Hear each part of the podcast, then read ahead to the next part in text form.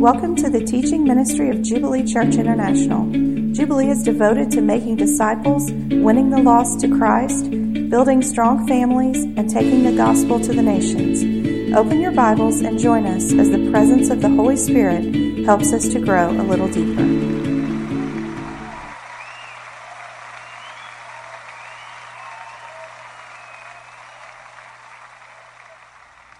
We're going to continue as part two of our series of trusting God when it doesn't make sense. I'm going to add a little Arkansas Southern flair to it. Trusting the Lord when it doesn't make a lick of sense. Amen. You know, there's, you know, we got our own little adjectives down South Arkansas here, right? Uh, when it don't make a lick of sense.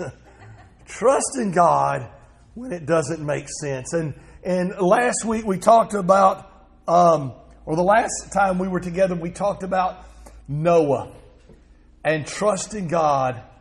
How Noah trusted God when it doesn't make, did not make any sense at all. And how many of you know we're living in those days? You've got to learn to trust God when it does. Sometimes it just doesn't make any sense, and you can't make sense. Listen, you watch the news today, you can't make sense of it. You can't make sense of the crime. You can't make sense of the corruption. I watched the Green Bay Packers lose in the last four seconds of the game last night by a field goal, and it just didn't make a lick of sense. right, Steve? It didn't make a lick of sense. Ah, but you look at the corruption and the crime and the chaos and the, and the things that are being legalized and the things that are being made normal, the lifestyles and the corrupt and the perversion that we are adopting as just normal part of humanity and a normal part of life. And it doesn't make any sense. And we wonder why our, we, we got a generation so confused and, and, and, and a generation whose soul is given over to depravity.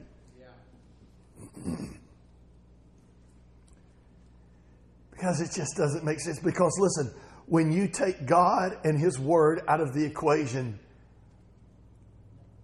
and nothing makes sense. Nothing makes sense.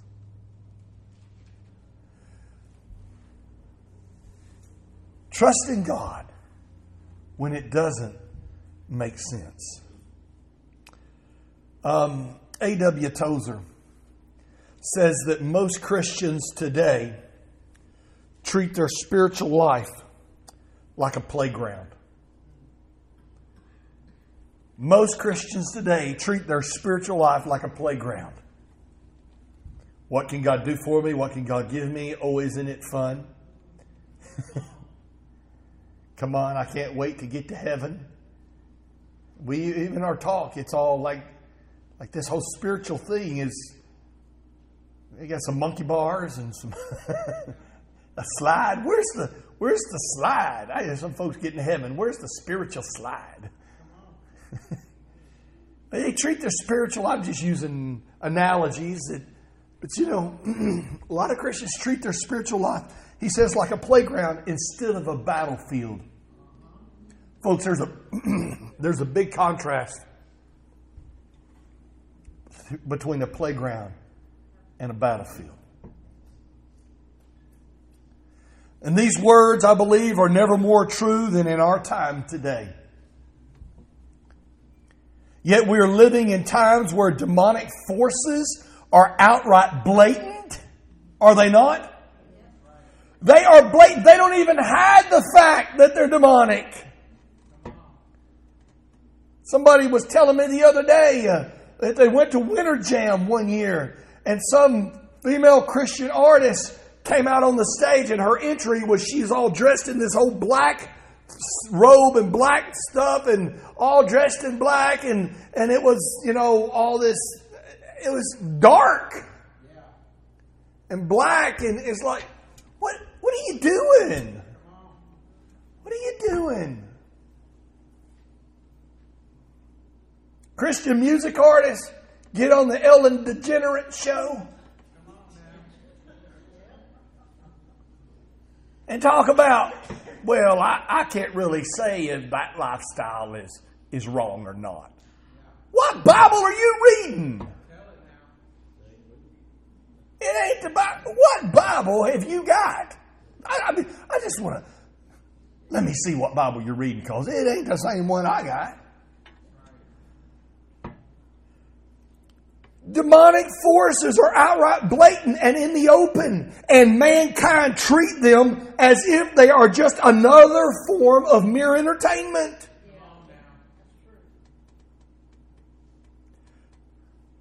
And choices of personal pleasure, it's just another choice. No. And, folks, with that, the spirit of apostasy is rampant in the church.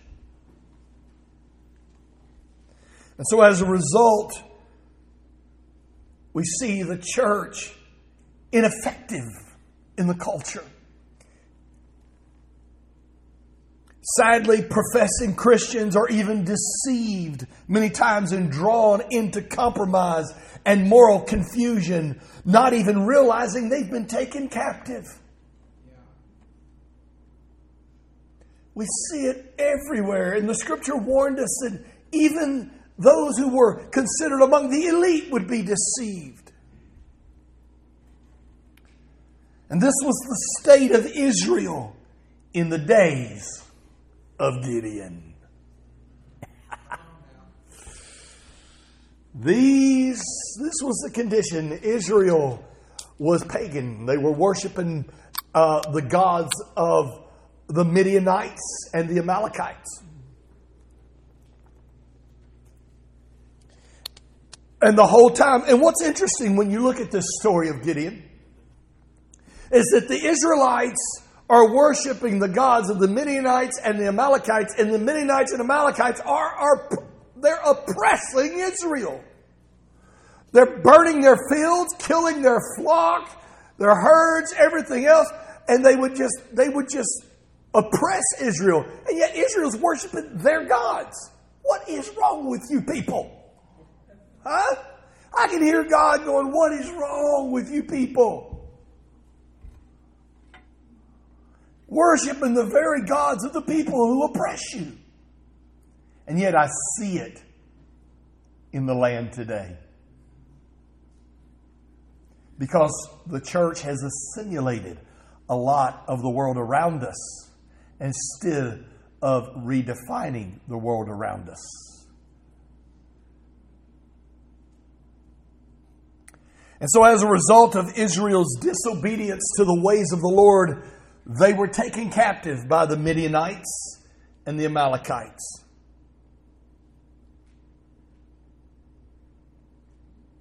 The enemy would devour again their crops and destroy their flocks.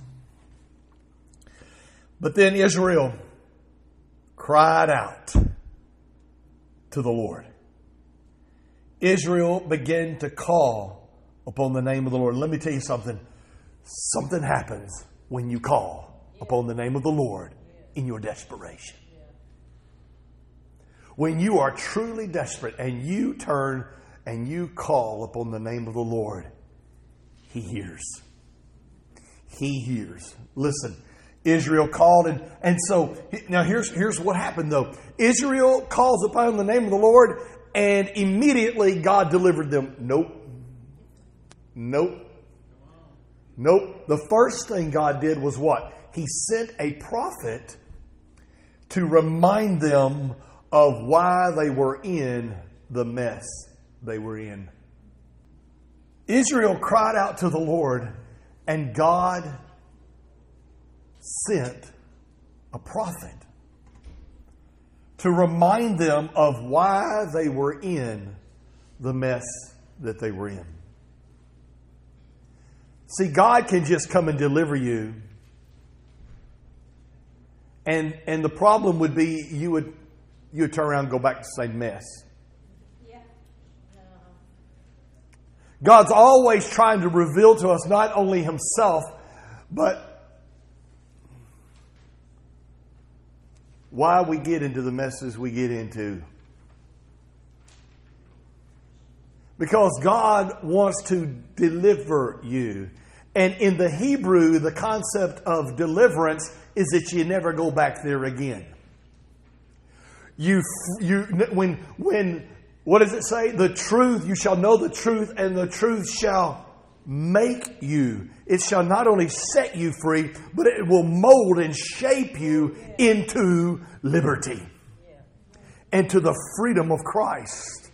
See, that's the problem with this doctrine that teaches you come to Christ and you accept His redemptive work, and then you go back and you continue to live in sin, and we call that grace. No! No, that's a lie from hell. Can you say demon? demon? Y'all remember that? Some of y'all remember that Saturday night live show and the, the church lady would come out and she'd say, mm, Satan. That's Satan. She'd thump her Bible. Satan. No, he came that you might be free. Free. That's why he would tell them that he would heal the lepers and, and, the, and he would forgive the sins of the sinners. And he'd say, Go and sin no more. Why is it you know that? Because you know there's truth in that. There's truth in that. You're, even your flesh knows it. You ain't got to be real spooky spiritual. You ain't got to be a theologian. When I say it, you automatically, you know it. Go in, sin no more. Do you know why it's so easy for you to? Because it's truth. It's the truth.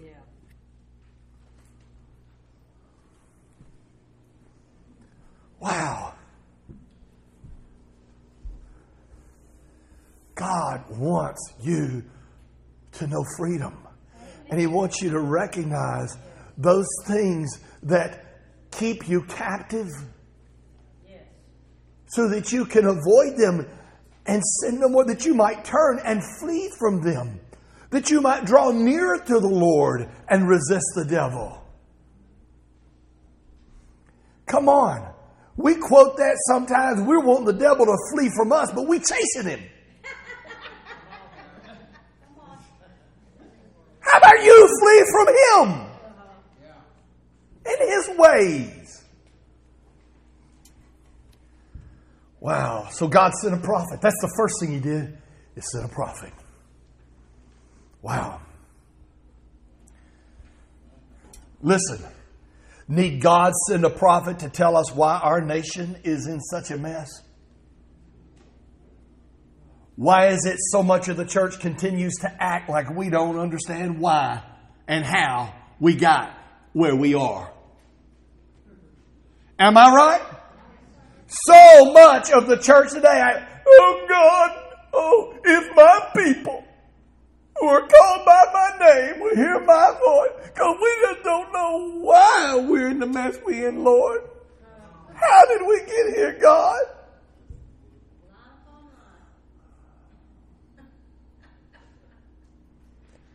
I don't know. Let me come into your home and see how you're living.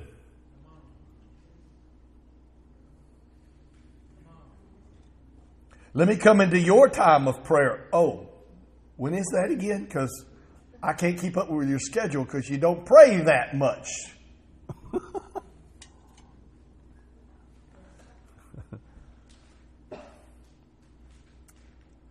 Here's the real question would, would we even listen?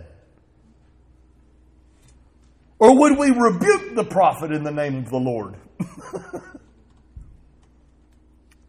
Nonetheless, in God's great mercy, God sends the angel of the Lord.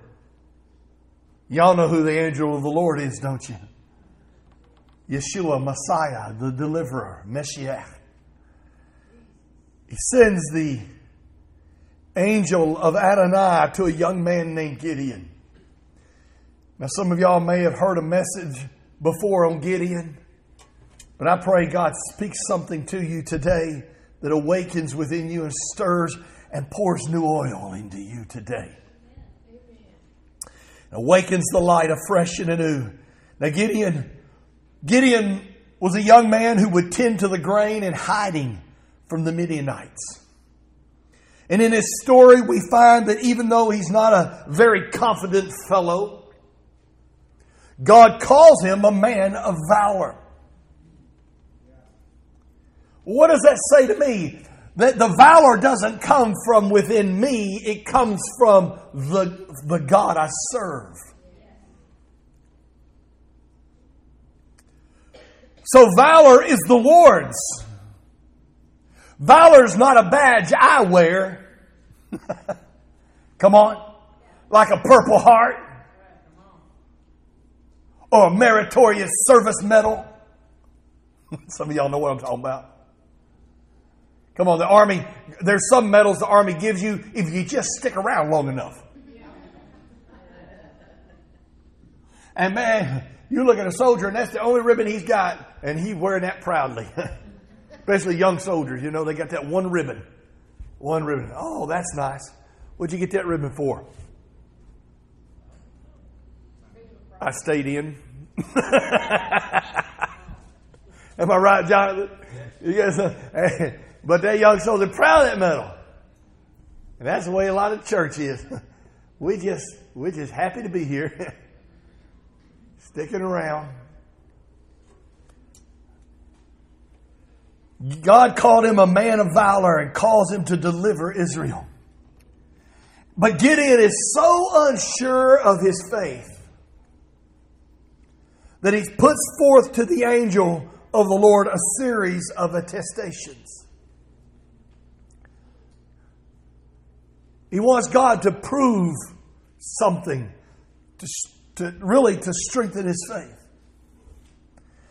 And so Gideon is then put to a test. Isn't it interesting? Gideon's going to put God through a test, and so God ends up putting Gideon through a test. And you know what test he puts him through? He commands Gideon to tear down the idols of the Midianites. Now, watch this.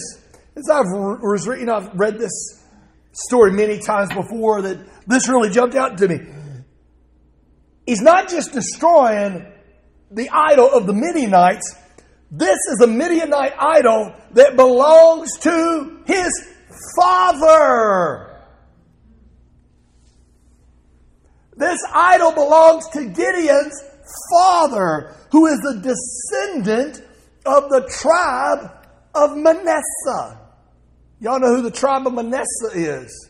Manasseh, Manasseh and Ephraim, the sons of Joseph, the sons of Joseph.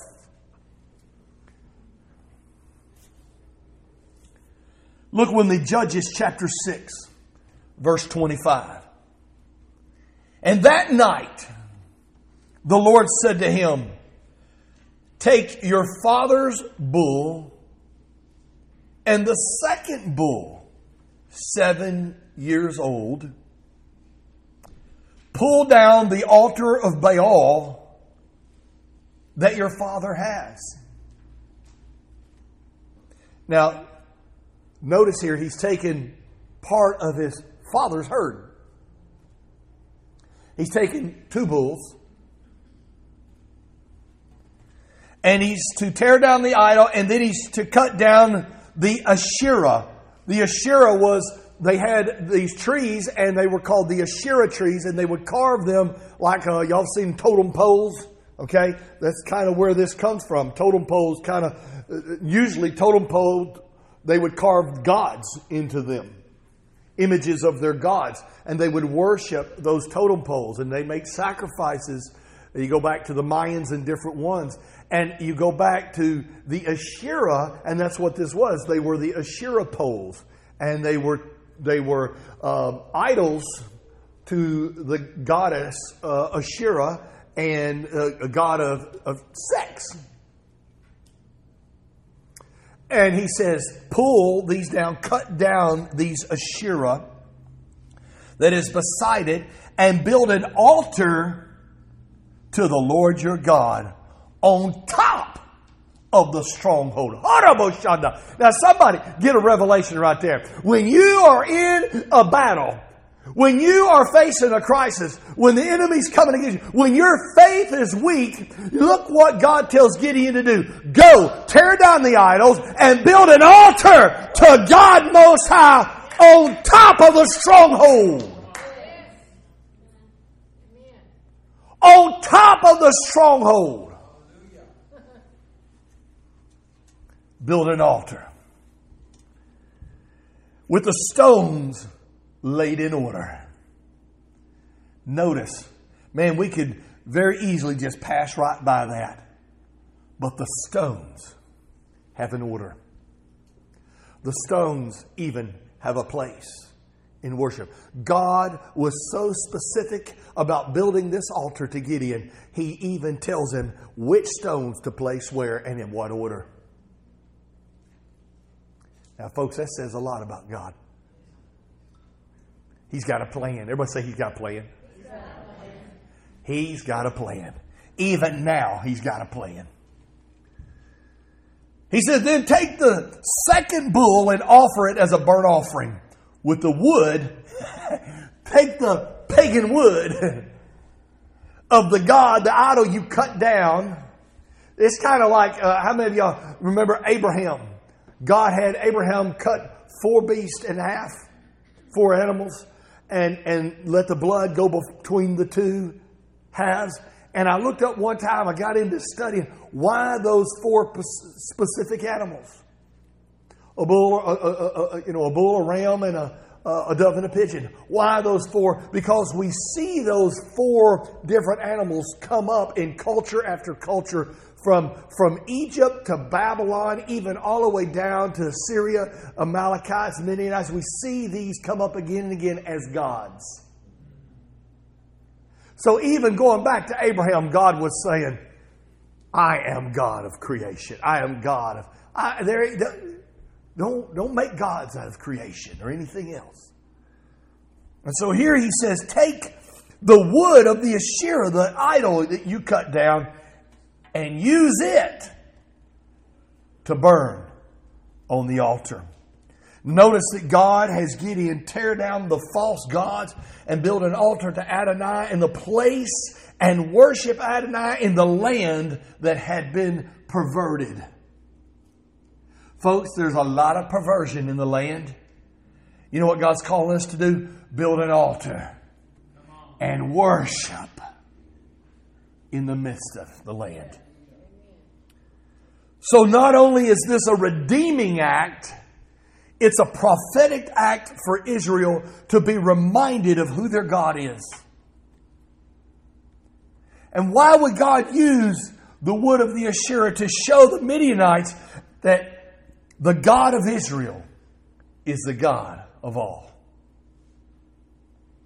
So there was a distinct difference between the worship of the pagans and the worship of the people of God. In fact, if you look archaeologically, you'll find that pagan altars were always round and Hebrew altars were square. And we see that in Exodus when God tells the priest to take the blood of the sacrifice and put it on the four corners of the altar. Why? It's all prophetic, it all fits together. Because when you worship and you enter in that, that place of God's presence, you encounter in that place of surrender and sacrifice, you encounter the Father, the Son, and the Holy Spirit. But for God to come in and intervene and change and transform you and to receive your worship, you must be part of the sacrifice.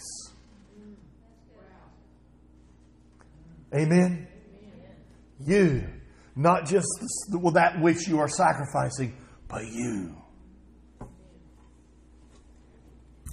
Wow. So God tells him to do this. And God's intent was for him to do it openly, in broad daylight. But instead, Gideon's faith is so weak that he obeys God, but not in the open. I mean, you know, half obedience is disobedience.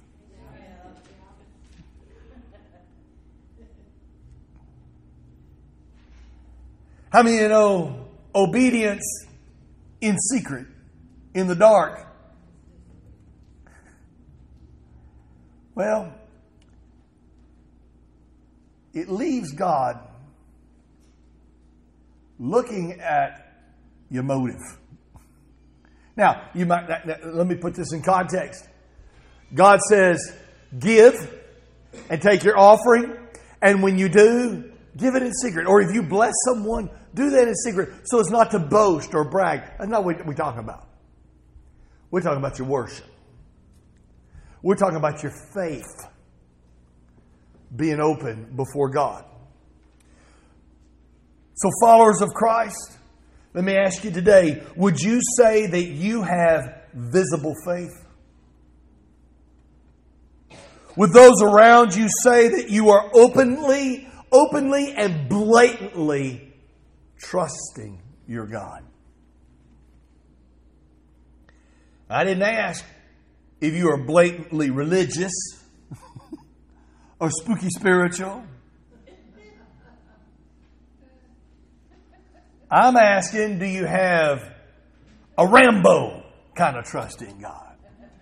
Some of y'all, that's way back there. You don't even know Rambo. I asked Tori the other day, we were talking about something uh, about. Uh, Oh, oh, uh, Angie and I went to a memorial service and we saw a lady that we haven't seen in many years, uh, Ann McGuire, and she played piano at Angie and I's wedding. Yeah.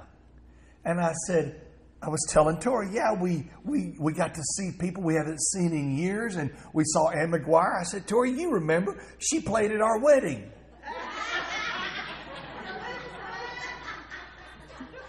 Angie says she wasn't born yet. fact, she was born two years later. Oh, that makes sense. Well, see, their mom, even I do that, right? oh, my goodness. Y'all may not, some of y'all might know who Rambo was. But do you got a Rambo kind of faith? in God, or do you, do you have more of a 007 secret undercover agent kind of faith? kind of trust, you know? In Judges chapter 7, Gideon has been labeled as a Yerubbaal, Yerubbaal, which means the one whom Baal contends. Now, it's interesting, the word Baal in Hebrew actually means husband. And what happened is through the ages, as Israel continued to worship pagan gods and take them as their husband. Remember, when Moses comes down from Mount Sinai with the, ten, with the law of God, right? what's Israel doing? They're worshiping a golden bull. There he is again. This Egyptian idol, which they have taken as a husband, a provider, a protector, a covering. And God has Moses crush the idol into a fine powder and make them drink it.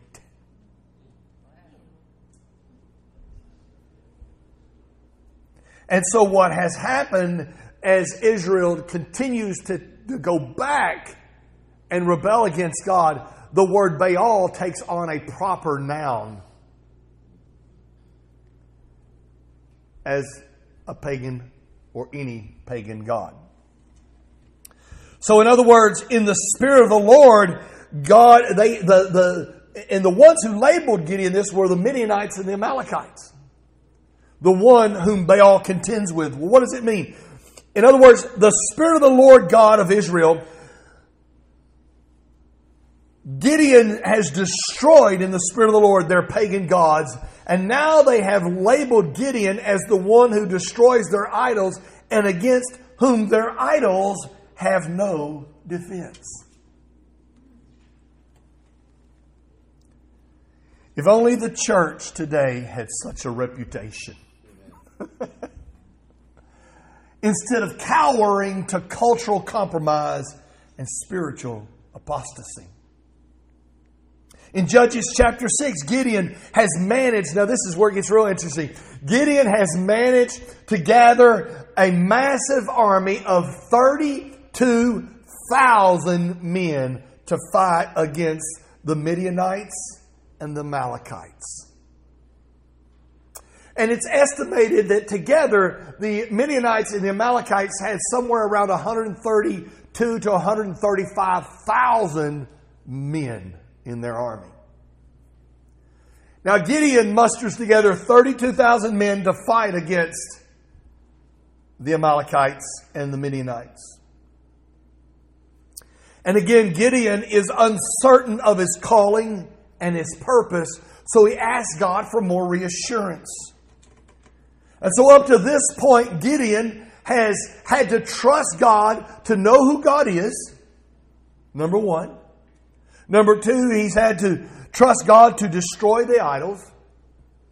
And he's had to trust God and worship God in spite of the opposition, even in his own home. He even trusted God to gather an army of 32,000. Now, if you go read this, God never told him to go gather this army. Gideon had a plan. Everybody say Gideon had a plan. Gideon had a plan. He was going to help God out. So he goes and he gathers an army of 32,000. You have never done that, right? You've never had a plan to help God out. now we see this, we see this pattern many times through scripture. We see Abraham and Sarah. Sarah had a plan to help God out. Uh, it didn't work out too good. we see this time and time again. And so Gideon musters these people and he has to trust God. He believes he's trusting God and he gathers these people. But in chapter 7 is where Gideon has to trust God. This is what we're talking about today. Now, God takes him to a place where he has to trust God when it doesn't make any sense. It just doesn't make any sense. Again, we are living in those days.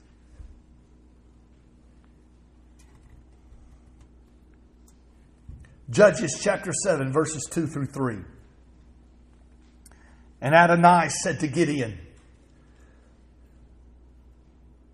Thank you for gathering those 32,000 men.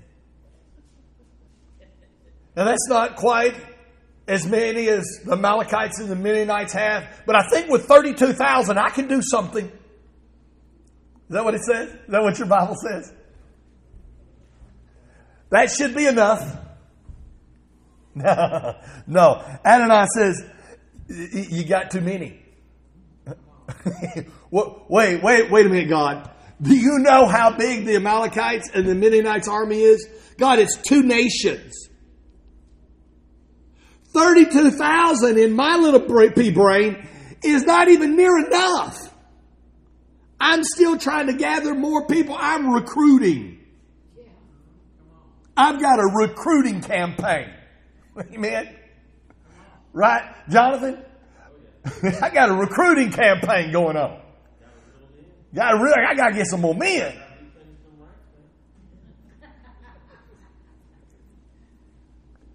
You know, I like old westerns, and Clint Eastwood and the Duke. You know, Matt Dillon. I don't remember. There was one show, you know, and I, I, some of y'all might have said this before. You know, man, a couple folks come against you in a fight. And I've seen Clint Eastwood and different ones. It's them against five. And he says, Is that all you got? You better go get some more men. right? And so God says, There are too many in order for me to give the Midianites into their hand. Folks, right there, that doesn't make any sense. That, that just doesn't make a lick of sense. You got too many men, Gideon. I can't deliver. I can't give you victory with this many men. There's too many. I mean, again, I'd be looking at God like, like my little dog, you know, with the floppy ears. Huh? Head turning sideways. What? What do you mean, too many? Lest Israel boast over me, saying, My own hand has saved me. Now, therefore, proclaim in the ears of the people, saying, Whoever is fearful, whoever is fearful, whoever is trembling, whoever is hesitant, whoever is doubting. You know, Jesus always did that. He'd go into a room where the young girl is dead or something, and he'd get all the doubters out. Get all the doubters out of here. He said, Let them return home and hurry. Get on and hurry away from the Mount of Gilead. And then, watch this. I imagine Gideon saying, Okay, God, uh, don't make any sense, but I'll do what you said. And I guarantee you, I promise you, I, I bet anything Gideon in his heart, Woody, is saying, I hope only about five accept this offer. Oh, but I imagine when Gideon says this and says, The Lord says, if you're fearful, trembling, whatever, turn and hurry home, go ahead and leave, you are dismissed. Then 22,000 of the people returned. Oh my gosh. I imagine Gideon's heart sunk. I mean, that's a massive Exodus. And he's left with 10,000. This one, it doesn't make sense. I can imagine Gideon going, God, this just doesn't make sense. And God says, Trust me. Trust me when it doesn't make sense. And so, can you imagine that one day you're hiding in captivity and you're trying to gather just enough food to feed your family. And then the next thing you know, you're leading an army of 32,000 men into battle to deliver your people and you're trusting God and you're just happy that you got some men and uh, following you and then God takes them away. I mean, but you got 32,000 who have answered the call to battle and I imagine when those 32,000 first showed up, I imagine, you know, with 32,000, you feel like Braveheart. You're painting your face. Whoa! You're working on your motivational speech. Freedom! I mean, you're, you're getting it together. And then all of a sudden, God says you have too many. How can you have too many troops to go into battle? Folks, I've served in the Army up to brigade level. I've worked in logistics, been a brigade battle, been a, uh, been a battle captain, and I understand the relevance of basic load and unit strength on the battlefield. Numbers are important to success on the battlefield. But God tells Gideon, too many. And so then, after losing 22,000 men, God does it again. Look at verse 4. Judges chapter 7, verse 4. And the Lord said to Gideon, The people are still too many. Still too many. Take them down to the water, and I will test them for you there. And any one of whom I say to you, This one shall go with you, shall go with you. And anyone whom I say to you, This one shall not go with you, shall not go. And I can imagine Gideon's kind of nervous at this point because God's little um, triage test here, this little, uh, you know, vetting test, is drinking water. Folks, literally, this does not make a lick of sense. So he brought the people down to the water, and the Lord said to Gideon, Everyone who laps the water with his tongue as a dog laps, you shall set by himself. Likewise, everyone who kneels down to drink. Judges chapter 7, verse 6. So right there, he's separating the two. Folks, the point here is not, well, how they knelt, how they drank, how, was it this water, that water? What, what, we're missing the point.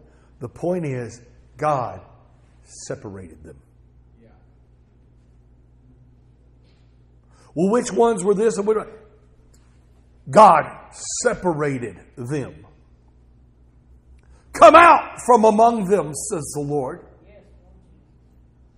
And separate yourself. Consecrate yourself today. Trust me. Today, God, there's a separation. Those who trust in the Lord and those who do not. And your trust in the Lord isn't just about trusting God recklessly in some kind of faith that doesn't make sense as much as it is how you live your life in the midst of those situations reflects your trust in God.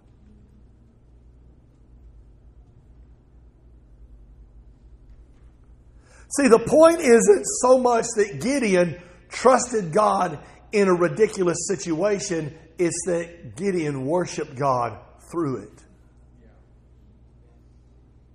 Gideon stood out from among even his own family, his own father.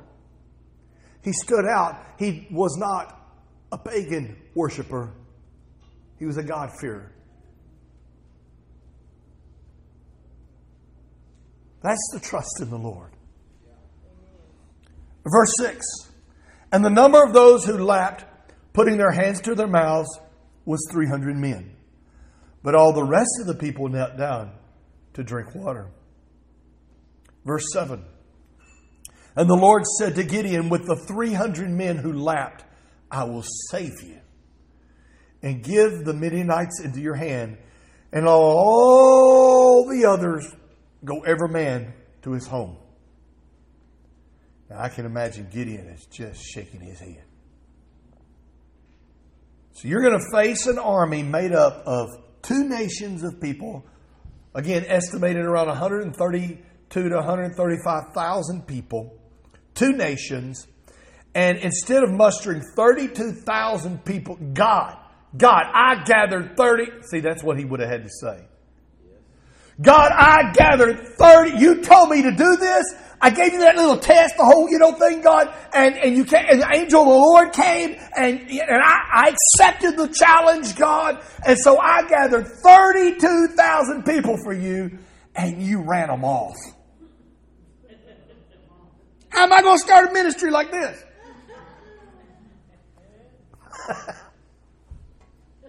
you ran them off, God.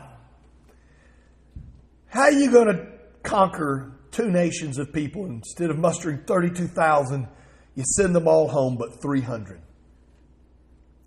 Well, that makes, I would be, I would, if I were Gideon, you know, I'm a retired infantry, airborne, huh, huh, air assault.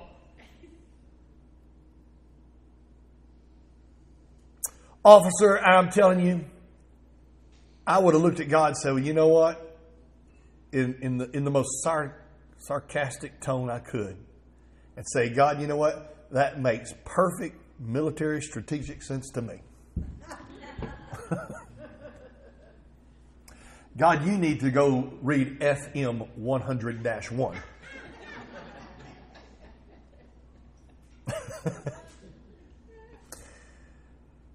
Listen, have you have you ever had such a loss in your life that you just could not make sense of how God could bring anything good from it?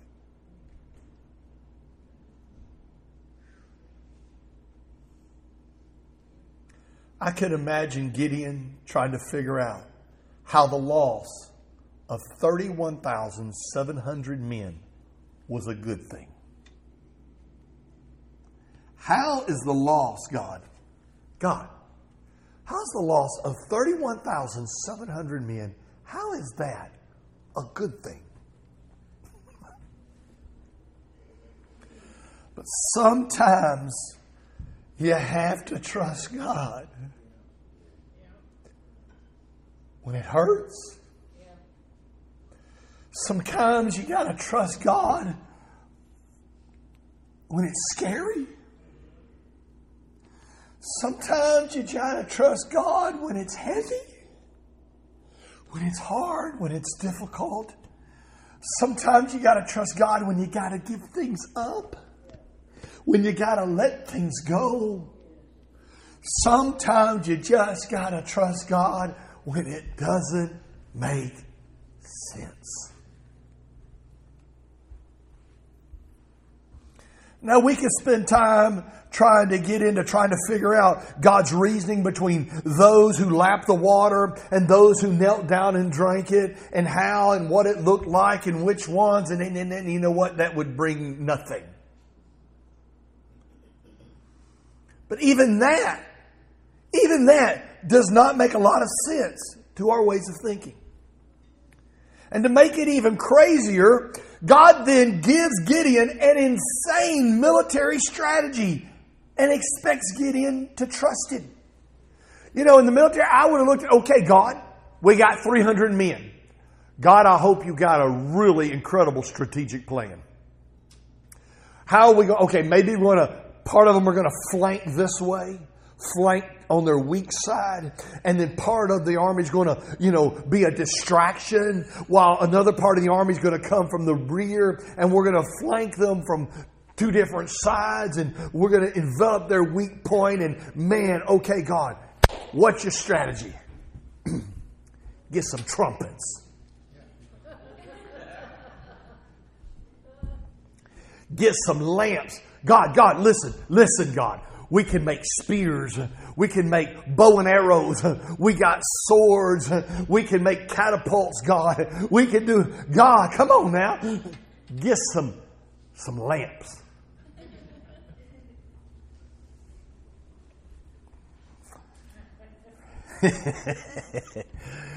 the strategic combat plan is to place 300 men around the enemy's camp to simultaneously blow some trumpets and break their lamps and shout. Well, it sounds spiritual. Sounds crazy. Now, if, now if, if you were one of these 300 men, would you not think this was the looniest plan that you ever heard of to conquer an army of a hundred and 35,000 men. Do what? I just want to see. I want to see. I'm stick around see how this works. You know, I've, I've read a lot of military combat field manuals and instruction manuals and, and Army doctrine on, on combat procedures and maneuvers. Went to Command and General Staff College, Combined Armed Service School, and, and I've read uh, a lot of military strategy history, going back from Civil War battles to World War One and World War Two. I, I got a bunch of uh, World War One and World War Two military history uh, books in there on the shelf, and and I, you know, I've studied this stuff from every angle, and none, in none of those have I seen this strategy. as a point of reference to go back and learn military strategy. None. But let's look at it. This is exactly why God chose these men. Do you know why? Well, how they licked and well, they were they were observant, they were alert, they were you could call it all kinds of things. But the bottom line is this: God chose these 300 men because they would follow yes, God's that's right. plan. That's right. That's right. That's it. That's right. That's it. It's less to do with the water they drank, how they drank it, as much as God was looking at something within their kavanah, their innermost being, their motivation, who they were, that they would follow God's plan. Yes. They wouldn't challenge Gideon. They wouldn't say, You're a nutcase. That can't be God. They would follow God's plan.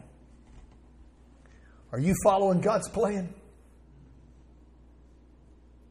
You might say, Well, I don't even know God's plan. Well, friend, it's in your Bible.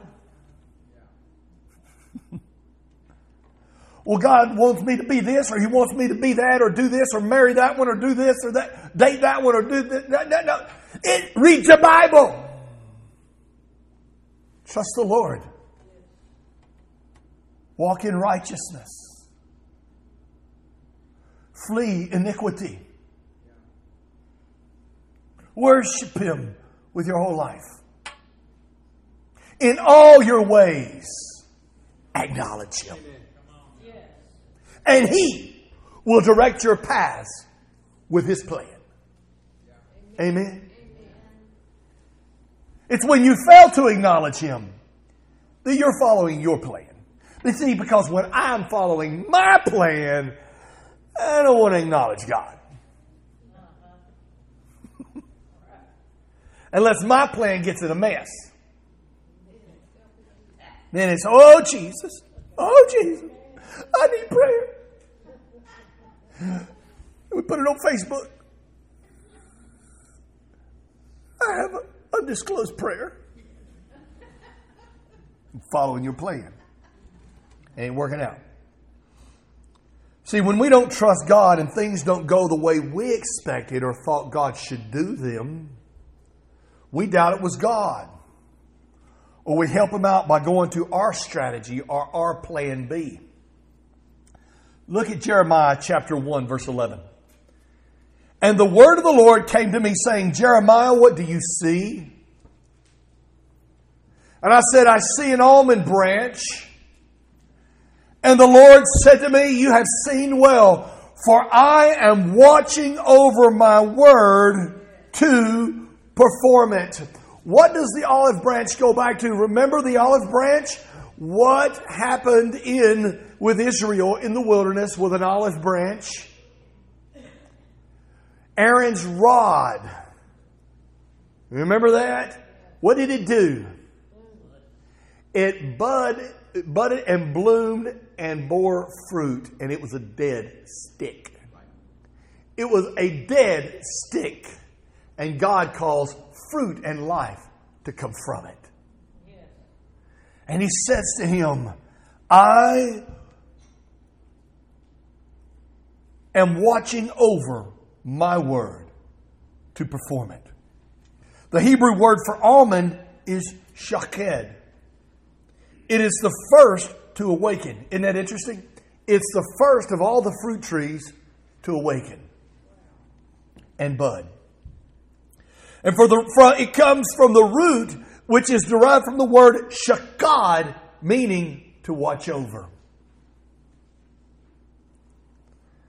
And the word of the Lord came to me, saying, Jeremiah, what do you see? And he said, Lord, I see that you are faithful to watch over your word. For you are the vine, and I am the branch. And I abide in you, and you abide in me. And those that abide in you can do all things because apart from you, I can do nothing. See, it all makes sense. Meaning to watch over See, you can never make sense of the supernatural by trying to rationalize it through the natural. Let me say that again. You can never make sense of the supernatural by trying to rationalize it through the natural. And the one who, the ones who drank, the word for drink there is shakah, which is synonymous with shata, meaning to drink. Those who shata the water by lapping trusted in the watchful eye of the Lord. Folks, do you trust in the watchful eye of the Lord? He is watching over His word to perform it. Do His words abide in you? And if so, then you have nothing to fear but the Lord Himself. Look in Deuteronomy. We'll look one, place, one last place this morning. Deuteronomy chapter 10, verse 20. You shall fear Adonai Elohim. You shall fear the Lord your God. Your God. And you shall what? Serve him. What does that mean, serve? It means you shall walk in his way. You shall halach. Your whole life shall be surrendered to him. And you shall hold fast to him. What does that mean? You shall deb- say it, Blakely. You shall debach. Thank you. If I've taught Blakely nothing else in all these years, she knows debach. to cleave to him. You know what it means? It means to grab hold of and become bonded. Not just grab hold of and not let go, it means to be bonded and infused as one. That's why it says, A man shall leave his father and mother and shall debak, cleave. The two shall become echad. Say that. Echad. They shall become one, infused together, inseparable for all eternity. You shall fear the Lord. You shall serve him. You shall hold fast to him. And by his name you shall swear. You know what that means?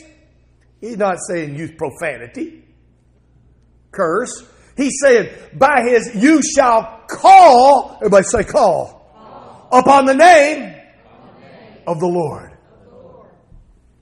You shall fear him you shall serve him. You shall halach. You shall hold fast. You shall debak. You shall become a God with him, and you shall call upon his name.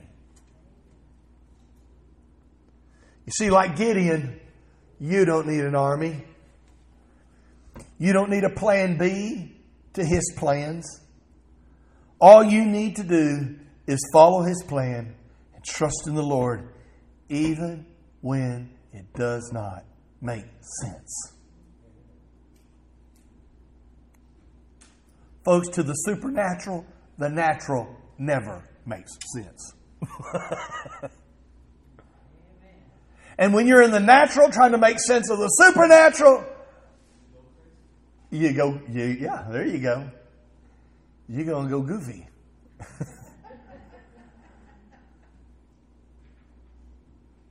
you see, if God I'm going to leave you with this this morning. If God can use Gideon, what could he do with you trusting him? If God could use Gideon, imagine what he could do with you trusting him. Everybody say, What if? What if, what if I trusted God like Noah? What if I trusted God like Gideon? What if? What if? What if I trusted God like David? With a sling and a stone. With whatever God's put in my hands.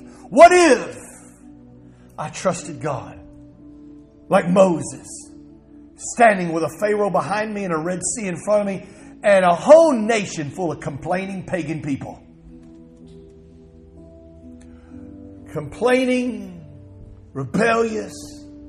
What if I trusted God like Moses? Folks, if God can conquer two nations with 300 men who trusted his plan, what could God do with a church? Just one church. Just one. That embrace the same unthinkable trust in the power of their God. Doesn't matter how big that church is. What if one church trusted in God? Stand with me if you will. Can we be that church? Yes. Can we be that church? I'm going to tell you, the we're living in the days you've got to learn to trust God when it doesn't make sense. And it doesn't matter how you feel, what you've been through. I mean, listen, there are times in battle you don't you don't feel much like fighting, but you got to fight. Come on. I wish Bruce was in here. You know, Bruce does that cage fighting. And I, you know, I can imagine once you get in, you might have felt good before you got in the cage, but once you get in there and all of a sudden you don't feel good, you don't feel like fighting, it's a little too late. too late. I always said, you know, you know, when you throw that first punch in a fight, you know what you are? Committed. All right, Craig? You throw that first punch, you committed. Can we be that church that trusts God? That trusts God when it doesn't make sense. In a nation filled with depravity, perversion, degradation. I mean, can we be that can we be that church? an army that functions like a family. A family that fights like an army. Not fighting each other, come on. But taking and, and using our shield for our brother and our sword for our enemy. Can we be that family, that army that trusts God? Can you do that for your home? It's got to start in your home. It's got to start with your family. It's got to start with your sons and your daughters walking upright before the Lord and trusting Him when it doesn't make sense. When you, when you go to college, Joshua, and some professor tells you there ain't no God and all that your father taught you was, was just fable and you know, just a bunch of Santa Claus religious stuff. No, no, no. Your faith says, oh, no, no. I know my God. That's right. No, I know. My God spoke through me. My God used me. I know my God. Can we have that kind of faith? That kind of trust. Come on, as we worship the Lord this morning. Come on, just close your eyes with me if you're here this morning. Say, Pastor Marvin, maybe you don't even know the Lord. Maybe you haven't surrendered your life to Him. Say, I, I, I, I, if God were to separate us today, I'd, I'd be on the wrong side. But I want to be on the right side. Not of Gideon's men, but of God's men or women If you're here this morning and you need to surrender your life to Christ, just slip your hand up. Come on, anybody. Come on. Maybe here this morning and say, Pastor, I, I, I, believe in God. I know the Lord, but and I, have tried to serve Him, but I struggle sometimes, and I, I struggle with absolutely surrendering. Come on, just lift your hands to the Lord this morning. Just tell Him, Lord, I surrender all. I surrender. Maybe you're dealing with some things right now. Maybe you're here this morning and you got some heaviness on you. You got some things and you say, I, I, I, I, need to be like those who lap that water. I need to, I need to know the watchful eyes. I need to be reminded that the watchful eye of the Lord is upon me. Come on, I invite you to come to this altar this morning. For God to increase your faith this morning. Come on, come and let the Lord touch you this morning. To increase your faith. Increase your faith. Say, increase my faith, O Lord. Increase my faith, O God. Yes, oh God. To know, to know that the watchful eye of the Lord is upon me. Come on, come on, Father, right now. Lord, touch your precious daughter. Let her know that the watchful eye of the Lord is upon her. For I am faithful, says the Lord, Sherry.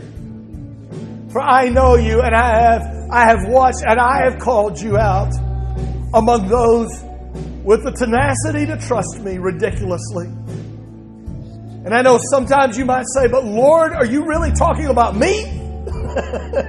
Lord, do you know who you're talking? Man, Pastor Marvin's not hearing from God because he don't know who he's talking about. yes, I do, says the Lord. I know.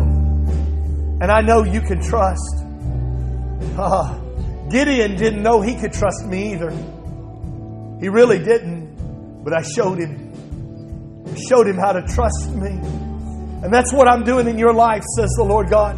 Even with your son that you had to let go. It was hard to let him go. It's hard to let him go. He's in my hands now. He's in my hands, but trust me, I got him. There are seeds that have been planted. Now I have to take him through a season. I have to bring him. He's mine to mold and shape now, says the Lord. And know this, says the Lord God, my word, I am faithful to perform my word that I've spoken to you. From the first time you walked into this house, says the Lord, every prophetic word that I've spoken over you and your family. Where's Jonathan? Is he here? Every word I've spoken, says the Lord, I am faithful to perform it over your, over your marriage, over your children, and your children's children. I am faithful. And right now, it may not make sense. Even the situations around you involving your children and everything else, it may not make a lick of sense. But you can trust me. You can trust me. Build an altar. Build an altar on top of the stronghold. Build an altar on top of that which does not make sense. Build an altar and worship me. When your faith is weak, when your faith is weak and the anxieties and the pressures and stuff doesn't make sense, and you're trying to make your plans work, you're trying to make your plans work. Just quit trying to make your plans work. And let me make my plans work, says the Lord. And build an altar together.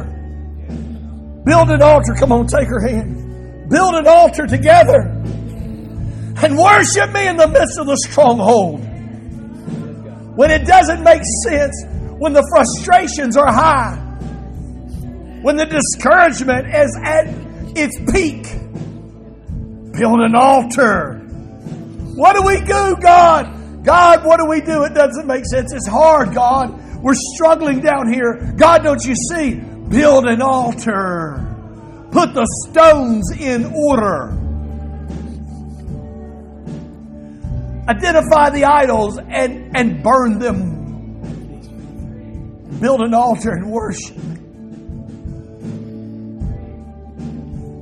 And watch your trust. Come on, I hear the Spirit of the Lord say, Trust in me, manifest in worship to me. Trust in me, manifest in worship to me. Do it, God. God, increase their faith, oh God. Increase their faith, God. God. God, touch this young man. God. Son, there's a calling upon your life. There is. There is. And I hear the Spirit of the Lord say, You don't have to follow in anybody's footsteps but mine. Come on, God would say the same thing. Come here, Tristan. You don't have to try to follow in anybody's shadow and success. You don't have to follow in anybody's identity and except mine, says the Lord. I'm calling you men to build altars and surrender. I'm calling you to surrender. And I will show you the path that I have for, for you, says the Lord. And success shall come in your own, in your own through my hands, says the Lord. And it shall come in the measure in which I give you, says the Lord God. You don't have to be six foot seven, 300 pounds to succeed in that which I call you to. What you've got to do is be eight foot tall and 400 pounds in faith. In your character and your walk with me and your trust with me. I'm calling you from among your peers to call and be separated from your among your peers and choose to be different. Choose to be men who walk as the 300 men of Gideon, trusting in me, says the Lord God. Do it. Do it, God. Do it, God. Come on, Angela. It does not make a lick of sense. God, they're tearing my building down. You were supposed to sell it. Are these conversations you've had? and now, God, they're tearing it, they're destroying it. I can say this. I don't even have to be prophetic. It's just, it's just by nature of the very word of God. I got a plan, says the Lord. I got a plan, and it may not make a lick of sense. But trust me. Trust me. Trust me. Lord, increase her faith. That you've got your hand, your watchful eye. Hear the Spirit of the Lord. I have my watchful I am faithful to watch over my word and perform it. Over your husband, over your family, over your future. He is faithful to his word. God, increase her faith. Lord, we stand with her and Ron in faith. Yes. And we help Yes. the stones. We take Yes. the stones. Lord, we help them. And we together, we will build an altar with them. And Lord, we stand arm in arm as the 300 with Gideon. God, we stand in faith with them and for them for the plan that you have. Yes. God, I'm telling you, as their friend and as their pastor, I, God, it doesn't make a lick of sense. But I know, I know, I know you're going to do something ridiculous for them. Something just ridiculous.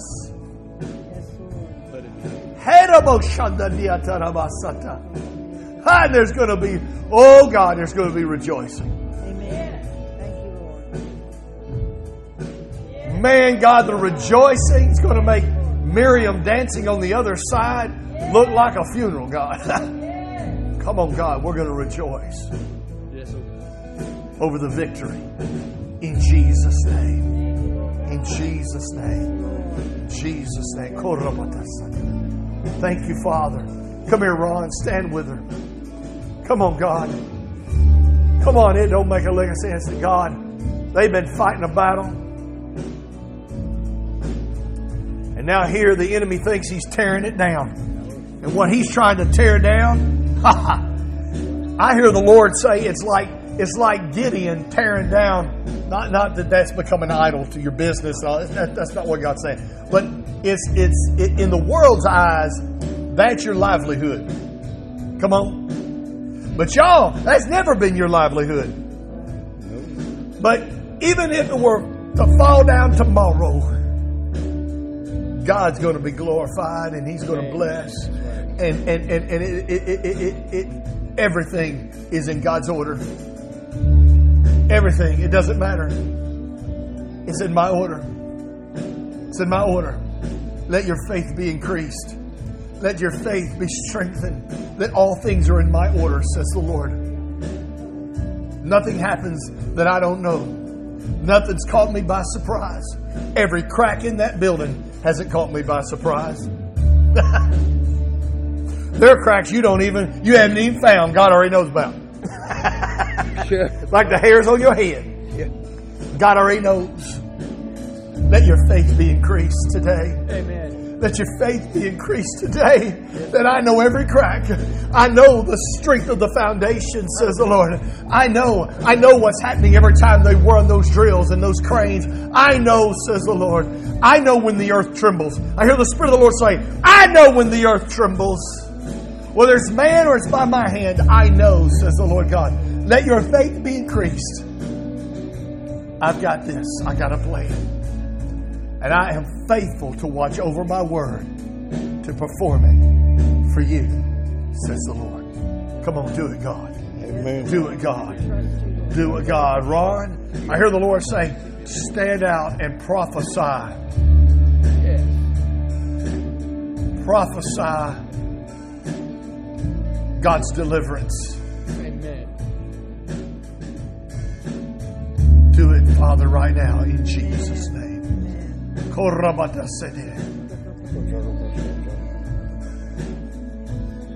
Great is the Lord. Victory in the arm of the Lord and of Ron and Angela Montgomery. Amen. Isn't that what Gideon cried? Victory in the arm of the Lord Amen. and the arm of Ron and Angela. Amen. In Jesus' name. Amen. Amen. Thank you. brother. Amen. Amen. Amen. Praise God. Praise God. Come on, God. Come on, God, right now. Lord, strengthen her faith. Strengthen her faith.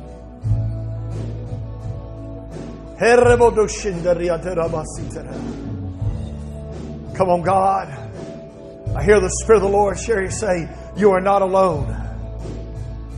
Come on, you are part of an army that stands around you, a family. And I hear the Spirit of the Lord say, Go ahead and, and shout and bust the lamp and blow the trumpet.